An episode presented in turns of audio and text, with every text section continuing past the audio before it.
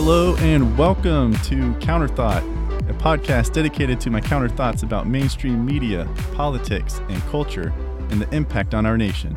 I am your host, Brian Kletter. You can follow this podcast on its Facebook page, Counterthought Podcast, on Instagram at counter underscore thought, and on Twitter at counter underscore podcast. Hello and welcome to episode 16 of Counterthought, the Biden administration's missteps of the Afghanistan withdrawal. Well, it's official. As of 3:30 Eastern or 4 o'clock Eastern today, the final military U.S. military plane left the airport in Kabul, which marks the end of the 20-year war in Afghanistan. And notice I said the end of the war in Afghanistan, not the war with Afghanistan, because we were never fighting the Afghan people. We were fighting the terrorist group, the Taliban, in Afghanistan. Because we all know, or at least I hope we all know, that even though we are not fighting anymore physically in Afghanistan, the war on terror continues.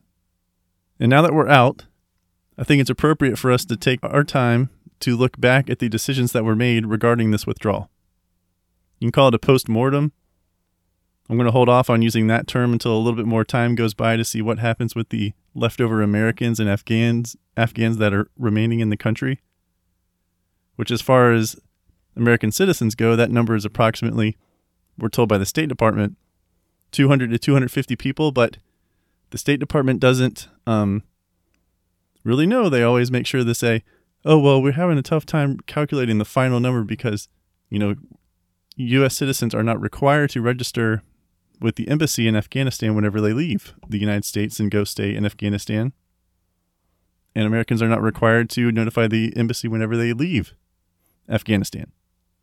But it seems that the amount that we're all willing to accept is around 250 people as of the, the final plane and the doors being or the gates being locked at the airport this afternoon. So, looking back at this disastrous withdrawal, yes, disastrous, I think it's appropriate that we look a little bit of a timeline, go kind of chronologically to point out the missteps of this Biden administration because there are many. First of all, this withdrawal became an evacuation. If you paid attention to the timeline of what was going on, especially going back two weeks, and if you haven't listened to any of the previous two episodes, please go back and do so. They're about 30 minutes each, episodes 14 and 15. Episode 14 goes a little more chronologically to where, back to when the uh, withdrawal began. And episode 15 is a continuation of that, but offers a little more uh, commentary regarding the withdrawal instead of just more so of a, a timeline like episode 14. But I use the term now evacuation because that's what it was. A withdrawal would be nice and orderly. You know, we'd the State Department would do their thing with the American citizens and their passports and bringing them back to the United States.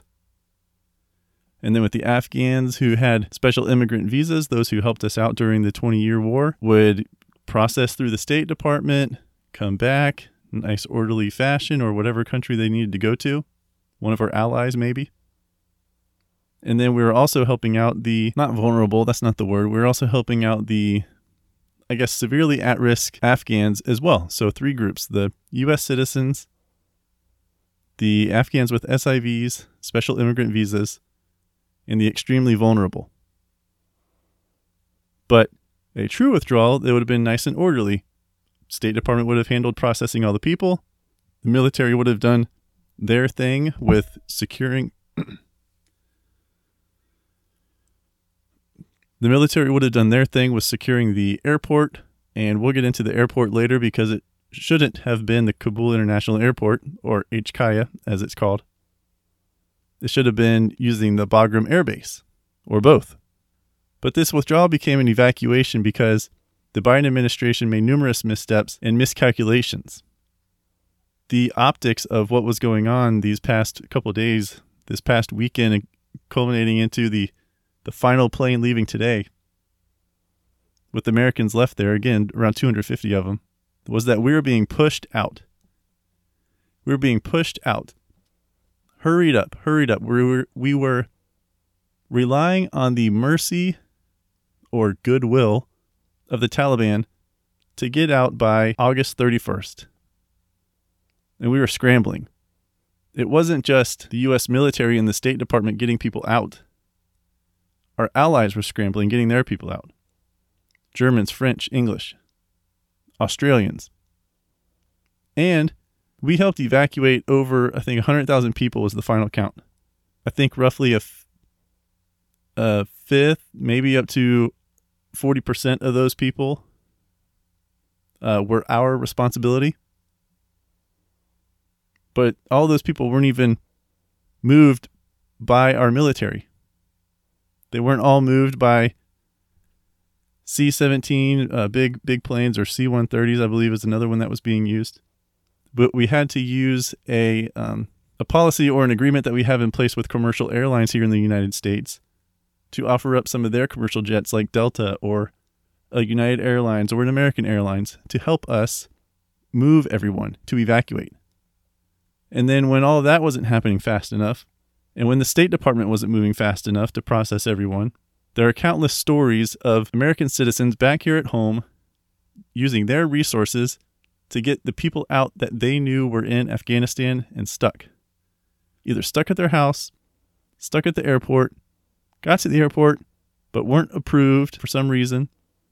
If you watched any of the uh, conservative media or listened to any conservative podcasts, you might have heard about the uh, Digital Dunkirk or Pineapple Express or other organizations, one of which is, I believe, Glenn Beck's organization. It's, I forget the name, it starts with an N. But all of those combined, I think, helped evacuate somewhere around 2,500 people, maybe more. And reports today came out that the State Department, the United States State Department, was actually reaching out to these private organizations to help get these individuals out of the country. I mean, it was just a debacle. We were unprepared. And yes, I say we, we as a country, but really we as the, the Biden administration. Because of this unpreparedness, I don't I know I personally don't want to associate myself with the Biden administration because it is on them.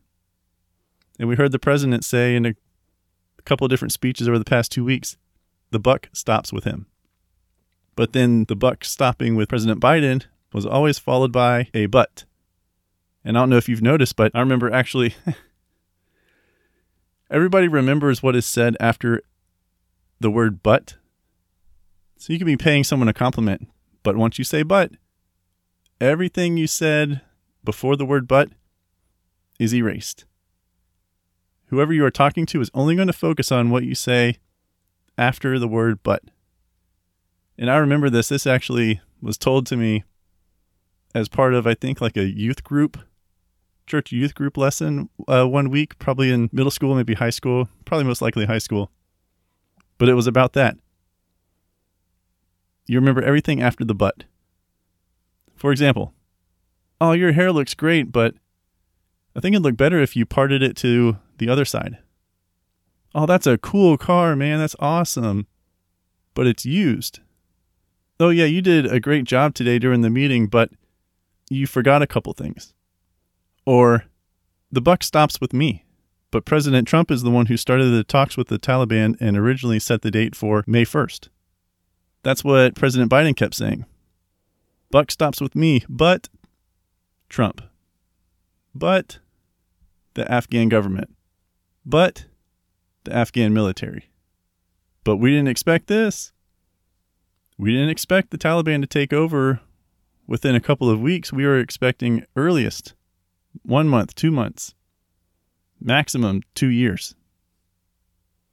Well, Mr. President, turns out when you remove your military, especially the Bagram Air Base, and handed over to a military, by all reports, that did not have the willingness to fight, the Taliban's going to move a lot faster than you expected. Misstep after misstep, giant debacle. This all started going back to when the uh, watching over the weekend uh, two weekends ago.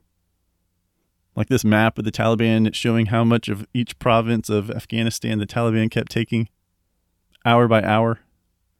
President Biden was out of office. He was at Camp David. The press secretary, Jen Psaki, she was on vacation. She literally had an out of office message set up, probably for her Outlook.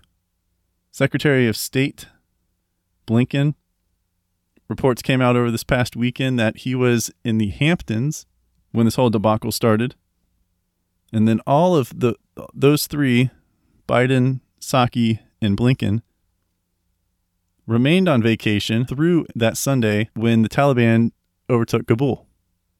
They had to be dragged out of their vacations, which tells me what?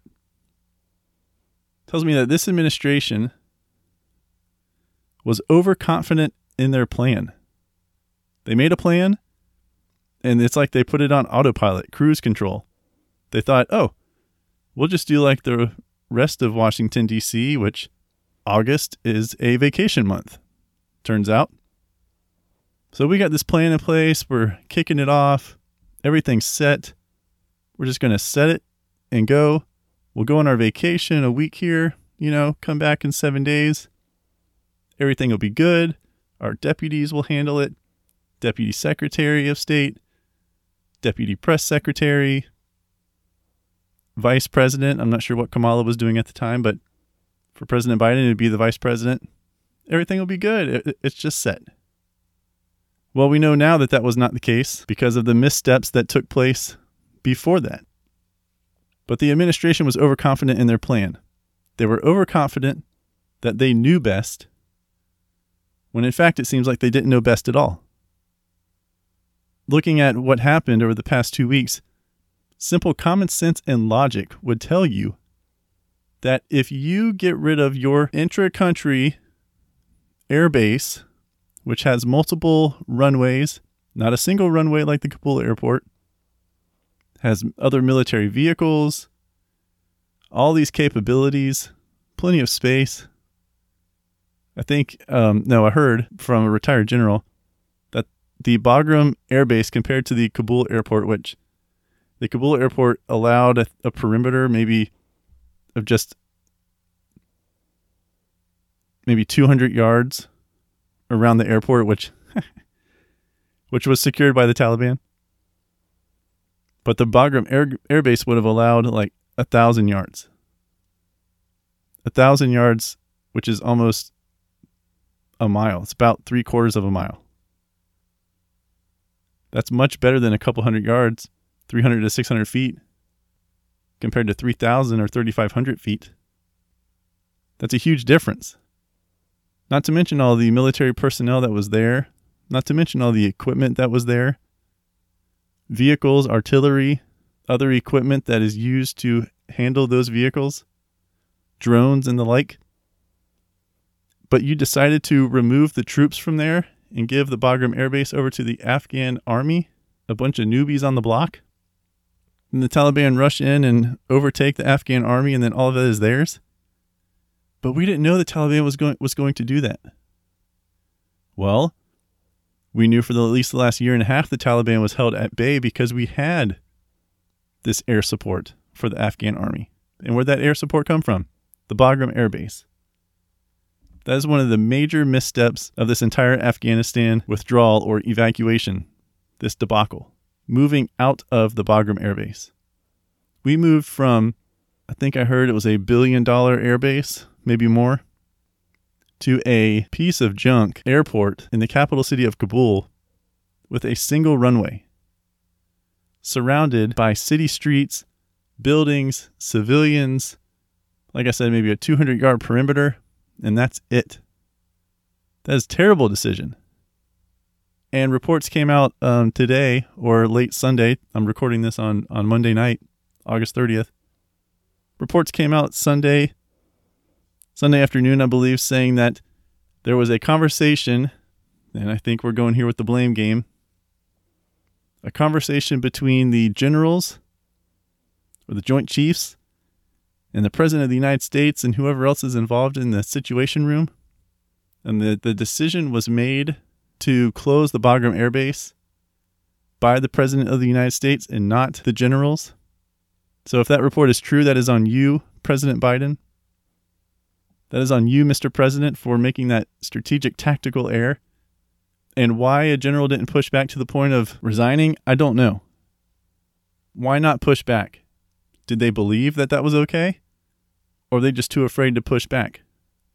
Either way, it's not good and obviously resulted very negatively for our country. This whole debacle resulted in 13 deaths. I can't believe I haven't even mentioned that yet. But you may have seen last week on Wednesday, maybe Thursday local time, or it was Thursday, that we lost those 13 military servicemen and women thanks to a suicide bomber who was able to get right up to the gate. And there are many more injured, and over 170 civilians were killed in that blast as well. And those bodies of the 13 service members came home over the weekend to Dover and was greeted by President Biden and the First Lady. 13 caskets covered with the American flag. Those lives did not have to be lost if there wasn't so many mistake, missteps, not mistakes, missteps in the planning of this withdrawal. So why 831? Why August 31st? Seems kind of arbitrary, right? Well, 831 is 11 days from 9 11. And what year is it? 2021. 9 11 was 20 years ago, September 11th, 2001. I was in 10th grade, I remember. I remember it was a school day. I don't remember what which day of the week, but I remember coming into the the building where most of my classes were cuz I was in this little special engineering program. But I remember coming in and going straight to the drafting room, and my teacher, he always had the TV on, and the TV then in 2001 was a CRT TV, and he always had it on the news. Rarely ever had volume. I don't think he maybe ever had the volume up unless no students were in there. But the TV was on. I think it was always on CNN because CNN had a better reputation then. um, or he was just a liberal. I don't know. But anyway, I walk in to the drafting room, probably around nine something in the morning, the start of school, my first period. And there on his TV are the Twin Towers. And I believe at the time I saw it, I know for sure one plane had already hit the Twin Towers. The second one probably had as well. I'd have to go back and compare, but I remember walking into his classroom and seeing on the TV, which was usually, like I said, just the news, but instead it was the Twin Towers. One or both of them already hit. That's my memory. And like my parents, when they were born, and like anyone uh, alive at the time, everyone remembers where they were when they heard the words. The President of the United States, John Fitzgerald Kennedy, has been shot. Everyone knows where they were. Everyone knows where they were when they were told that the Twin Towers were hit on 9 11. So, why August 31st? Well, Biden had hyped up his decision earlier in the year. He wanted to get out of Afghanistan. He wanted to get out in time or before the 20th anniversary or commemoration of 9 11. So the 831 date was chosen for the optics of being able to stand up there at some grand event, remembering those lives that we lost on 9 11 and saying, I ended the 20 year war in Afghanistan. I ended it. Not, not the three presidents before me, but me, Joe Biden. I ended it and I did not pass this I did not pass this war onto a fifth president. Well, Joe, in hindsight, you did a lot worse than that. So 831 was just a political photo op. He wanted to pat himself on the back and have numerous other people pat himself on the back and say, Yes, thank you, President Biden, for getting out of Afghanistan. And thank you for doing it before the 20th anniversary of 9 11. But when you ask President Biden about the 31st, whenever he's not uh, walking away from the microphone, or if he forgets he's not supposed to uh, ask you or call on you to ask him a question. President Biden says, "Oh well, you know, Trump started this. He had conversations with the Taliban going back, you know, during his presidency." Well, that's true, and yes, it's true that President Trump, former President Trump, set May 1st as the deadline to get out of Afghanistan. But if you've watched the news, you've heard President Trump say it, his former Secretary of State, and many others say it was conditions based. So, hey, we're going to be out by May 1st. But if you, the Taliban, are doing any of these things and are not meeting these conditions, then we're going to delay our withdrawal. And depending on what conditions you are not abiding by, we will use strict and swift heavy force against you. And why President Biden and his administration keep bringing up like the oh the May 1st and we you know August 31st we, we couldn't do anything about it. I mean August 31st. Okay, well then why were you able to change through executive orders the remain in Mexico policy, which by the way the Supreme Court uh, overturned that? Why were you able to use your executive order to erase other things that Trump did, such as shut down the Keystone Pipeline? There was no signature on any of any document resulting between the conversations of Trump and the Taliban. And you obviously had some some influence because you're able to change the date from May 1st to August 31st. So don't give me this about you not being able to do anything to make the withdrawal go smoothly and orderly. You set the 831 date, President Biden, because you wanted the photo op of being done in Afghanistan before the 20th anniversary of 9/11. And if 831 wasn't a wasn't enough time for you to get everyone out, but May 1st was, I mean, Trump thought he could everybody out by May 1st. Okay, new administration comes in. Maybe it takes a, a, a month or so to get everyone to, to get caught up, get caught up from the transition of one presidency to the next. But all right, so we're in February. You announced in April. So you already knew when you announced in April that you weren't going to make May 1, so you chose a date. Well, if you didn't think you were going to have enough time by August 31st, why didn't you choose farther? Why didn't you choose later into the year? We know why. You wanted that photo op. And August 31st could have been met. I mean, like I said in my previous episode, it's like they wrote someone, the whole administration wrote down on a sticky note 831, put it on their desk, and as the months of April, May, June, July go by, more and more things piled on the desk, covered up your little sticky note 831 withdrawal. And then eventually you got around to cleaning off your desk, probably before you went on vacation, right? And you found that sticky note. And then it's a mad scramble like, oh crap, 831. Well, what were you doing the previous three months? What was the State Department doing? Why were they not processing all of the paperwork and everything else they had to to get the SIVs, the Afghans with the SIVs, processed and out? Why do we not have these planes that we saw evacuating our U.S. citizens and the Afghans going instead of every 45 minutes, like they said that like the um, Pentagon said they were doing over the last week and a half. Could have had maybe two going per day over the last three months.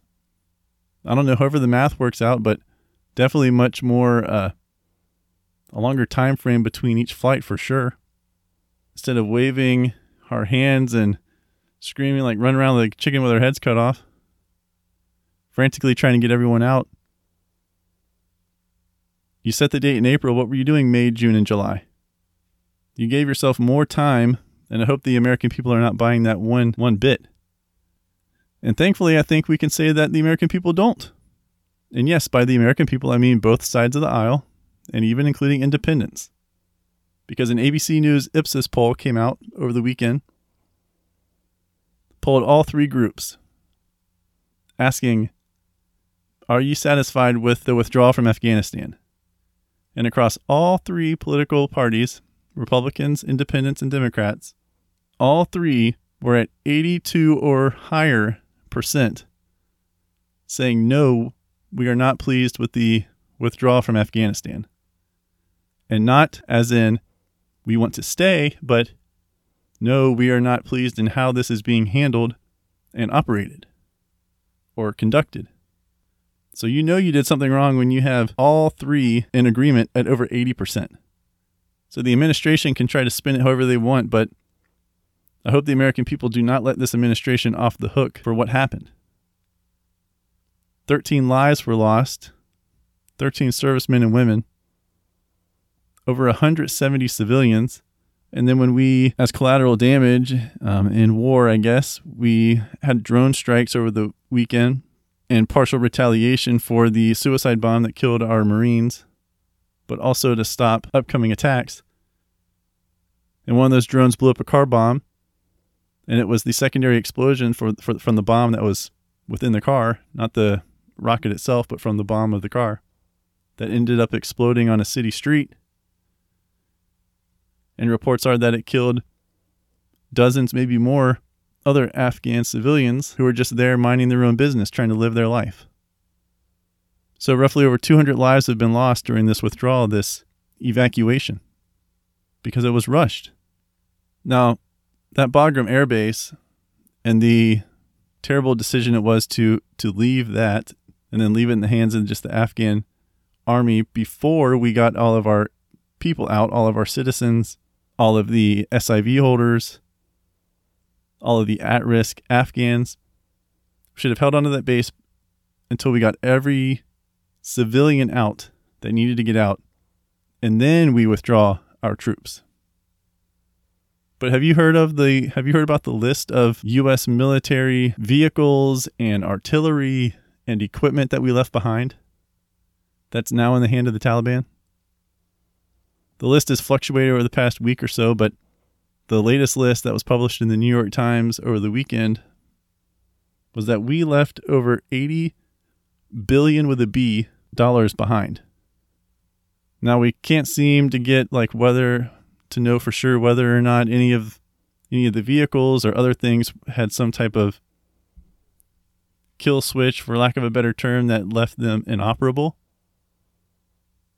Nor do we know if the Af- if the um, Taliban will know how to use them. But I'm sure if they don't know how to use them, they could probably find someone who could teach them. But $80 billion left behind. We're talking 22,000 Humvees, four like C 130 airplanes, over 200,000 over 200,000 assault rifles or AR 15s. We left behind Black Hawk helicopters, we left behind armored other armored vehicles. $80 billion of equipment just left behind. And not only that, but we had thousands of prisoners at the Bagram Air Base that were let out by the Taliban when they overtook it. Taliban members, ISIS members were all let out roughly 2,000 of them when that base was overtaken when the Taliban overtook the Afghan army. Now, you could say that was inevitable, which, okay, true, accurate. But if we would have held onto that base longer, maybe we could have got rid of it, moved it out, loaded it up on some planes, and brought it home. But we didn't. We left it. Or maybe we could have taken more time if we saw the Taliban advancing from there, if they would have advanced, and left some of that equipment inoperable or more of it inoperable. And then a stunning report came out over the weekend, I believe on Sunday, saying that in fact, the United States military, President Biden, his administration had the opportunity to use our own forces, our own troops, to be the perimeter around the Kabul airport. It was either us or the Taliban, and we chose not to do that. It said we chose not to do that because that would have required more troops. And the optics, I guess, of that would have looked bad, sending in more troops to secure the perimeter. So we left it up to the Taliban. That's from a Washington Post article. And if that's true, that to me that just blows my mind. The Taliban, the same group, terrorist organization that has killed and continues to want to kill Americans, we're going to leave our security and the security of, of our citizens and the SIV holders and at risk Afghans in their hands? Sure, a deal can be struck, but are we really going to trust them? No, and the administration says they don't trust them. But then they also talk out of the other side of their mouth, making it sound like they do trust them, which in itself is crazy. But the Washington Post reported that there was an opportunity for us to keep to be in charge of the perimeter. So we would have had the airport secured and the perimeter secured. Instead, we chose the airport and had the Taliban to secure, quote unquote, secure the perimeter around the airport. I just, I just can't believe that. And again, whoever made that call or recommendation, no one else resigned. All you hear from, from Biden when he's asked questions about the decision making, all you hear is, we were in unanimity. It was unanimous decision. Okay, so no one disagreed? Or did someone disagree and then just pressure was put on them until they did agree? Or if someone did disagree, did they not open their mouth? Do they want their job so bad that they don't care about principles if they disagreed? I mean, where's the leadership? Where's the speak truth to power? We heard that all the last four years. I spoke truth to power. Well, where is that here? Or are we all, or are we led by the same minded people within the executive branch, within the White House, within the military, within the Pentagon, and the State Department? Are they all one mind, one mindset? No one has a different opinion or a different approach, or no one will speak up about it or for it? Isn't that leadership? Now, I want to leave you with this and I'm taking this uh, next statement from, I believe it's uh, Greg Gutfeld said it on the five last week. But it's so good I have to repeat it. The issue with Biden as president, and we can see he's declining. I mean, you don't have to be you don't have to be a neurologist or a psychologist or a psychiatrist to tell, but mentally he is declining. But what Greg said, he said the issue that the Democrats in our country is now experiencing with Biden is that Biden is president because he was chosen to beat Trump. He was chosen to win. But once Biden won and was sworn into office, he had to govern. And Biden was not chosen to govern, he was chosen to win. And now that he has to govern, he's failing. He's failing because instead of an orderly withdrawal, the withdrawal became an evacuation, a mad scramble to get everyone out. And like I said, we did not get everyone out. There's approximately 250 Americans that remain, and who knows how many uh, Afghan citizens remain that helped us. We left the withdrawal, the evacuation was an embarrassment. We left with our tail between our legs. Like, oh, oh, Taliban, oh, Taliban, don't hurt us, don't hurt us, ISIS, don't hurt us, we're going, we're going, we're going. We'll close the door on our way out, thank you. We're at the mercy of the Taliban. Can you imagine 20 years ago when we were when the twin towers were hit that we would leave Afghanistan in this fashion? That we would trust the Taliban to act as a one level, one layer of our security when we're trying to get out of there? This debacle is an embarrassment for our country, militarily and diplomatically. This debacle is a bloodstain on the fabric of our nation and our flag. Like I said, 13 U.S. servicemen and women dead, roughly 200 or more Afghan civilians dead. It did not have to be this way. And then, what are the long term effects of this evacuation on our relationships with our allies? They've already, our allies have already spoken against the decision making that by the Biden administration. And why would our allies want to partner up with us in the next war when they see what we did trying to withdraw? Not holding our commitment to the Afghan people who helped us. Why would our allies want to partner up with us when we didn't talk to them about what was going on whenever the Taliban ended up taking over the country as quickly as it did? And I believe we didn't talk to our allies either about when we were going to start the withdrawal process or leaving the Bagram Air Base. So, how long is it going to take us to mend those fences if possible? I mean, it's hard to earn trust back. It's hard to earn trust back, especially when that trust involves lives. So, who is going to trust us moving forward? Why would foreign citizens help us fight for them in exchange for a new life when we couldn't guarantee the safety for approximately 45,000 Afghan people that helped us during the 20 years in Afghanistan? This withdrawal has been a disaster. Going back two weeks and since then, trending, it's been the hashtag Biden disaster. So many missteps were made, it just blows my mind. And you know you got it wrong, like I said, when 80 plus percent of Republicans, independents, and Democrats, the American people, agreed that this was not handled well.